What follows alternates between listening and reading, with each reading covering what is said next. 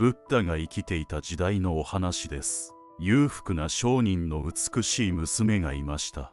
彼女は非常に魅力的で多くの若い男性から注目を集めていました。16歳になった時彼女に求愛してくる多くの若者から遠ざけるために両親は彼女を高い塔に閉じ込めました。このように対策をしたのにもかかわらず彼女は使用人の若い男性と恋に落ちてしまいました。ある時両親が彼女のためにお金持ちの家の男性との結婚を勝手に決めてきました。結婚のことを知った時彼女は使用人の恋人と共に遠くの村へ逃げました。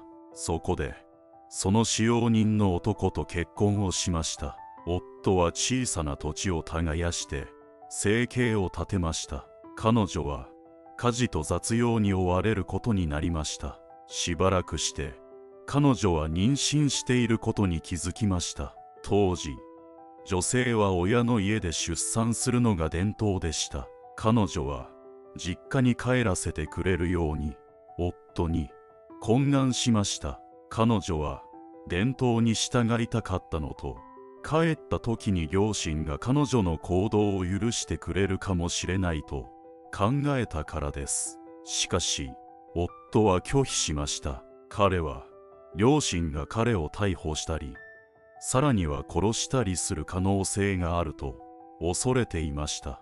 夫が両親の家に連れて行ってくれないと悟った時彼女は一人で行くことに決めました。夫がこれを知った時彼は彼女の後を追いました。彼は自分たちの家に戻るよう説得しましたが彼女は聞く耳を持ちませんでした。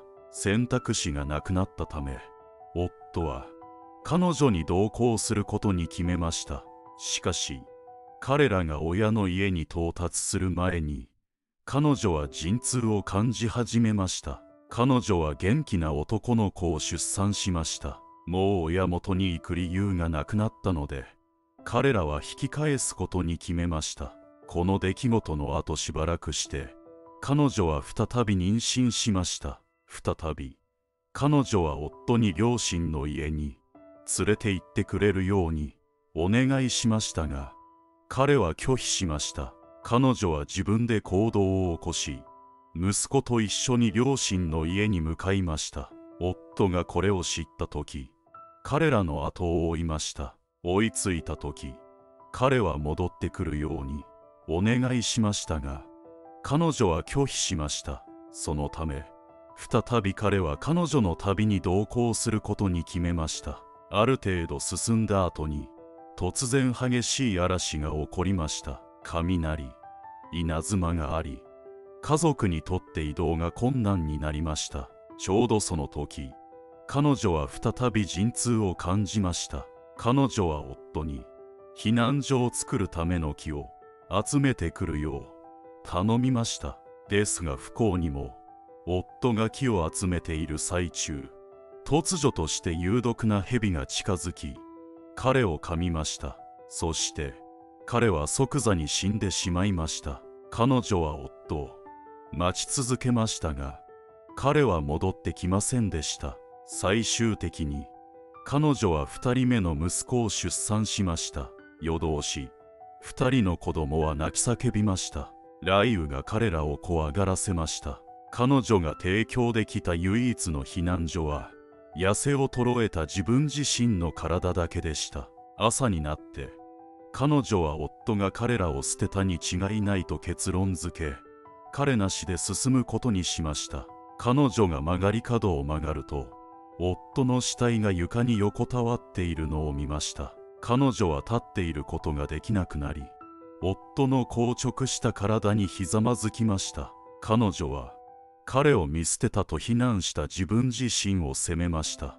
最終的に彼女はそこにいるわけにはいかないと気づき進むことにしました。しばらくすると彼女と息子たちは増水した流れの速い川に到着しました。川は胸の高さまであり激しい流れでした。出産と移動から疲れ果てていた彼女は二人の子供を抱えて川を渡ることができませんでした。彼女は小さい息子を岸に残し頭上に赤ん坊を抱えながら川を渡りました。赤ん坊を置いた後彼女は長男のところへと向かいました。その間に大きな鷹が一りぼっちの新生児を見つけ飛び降りて赤ん坊をつかみ飛び去りました。川の真ん中で。彼女はただ無力に何が起きているのか理解できませんでした。彼女は叫び鳥の注意を引くために腕を振り回しました。彼女は私の赤ちゃん私の赤ちゃん私の赤ちゃんを返してと叫びました。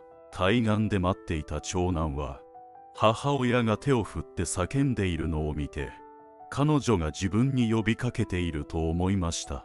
そこで彼は母親の方へ向かいました。彼が川に一歩踏み入れた途端激しい流れにさらわれました。彼女は彼の叫びを聞いて振り返りましたがその時にはもう手遅れでした。彼女は自分に降りかかった全ての悲劇を理解することができませんでした。夫と二人の息子を一日で失うなんてどうして可能なのか。彼女の目の前は暗闇だけでした。彼女の頭はシャットダウンしました。彼女が感じることができたのは心に残された大きな空虚感だけでした。何もかもがもはや彼女にはどうでもよくなりました。しかし彼女の不運はそこで終わりではありませんでした。彼女は無意識のまま両親の家の方向に漂っていきました。都市の端に着いた時彼女は村を出ていく。村人を止めて家族について尋ねました。村人は答えました。お嬢さんその家族については聞かないでください。彼女がしつこく尋ねると村人は言いました。昨夜の嵐でその家族の家は崩れました。高齢の夫婦とその息子が死亡しました。三人はもう火葬されました。あなたが向こうで見ている煙は彼らの葬儀の焚き火から出ています。彼女の頭は真っ白になりました。夫は彼女のせいで死んだ。新生児は彼女のせいで死んだ。長男は彼女のせいで死んだ。両親と兄は彼女が彼らを捨てた後に死んだ。これらの考えで彼女の心は崩壊していました。彼女は煙を見て頼る人も行く場所もないと気づき最後の理性を失いました。彼女は服を引き裂きほぼ裸の状態となりました。彼女は都市を歩き回りながら泣き叫びブツブツと唱えました。